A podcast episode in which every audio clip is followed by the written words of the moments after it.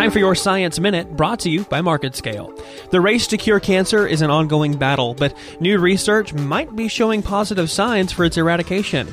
Researchers with Northwestern University in Illinois may have found a way to kill cancer cells.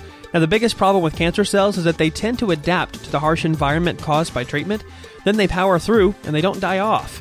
Now, these researchers have found what they think is the reason for that adaptive quality, and it's called chromatin. Now, chromatin typically is in charge of packing away DNA into the nucleus of cells.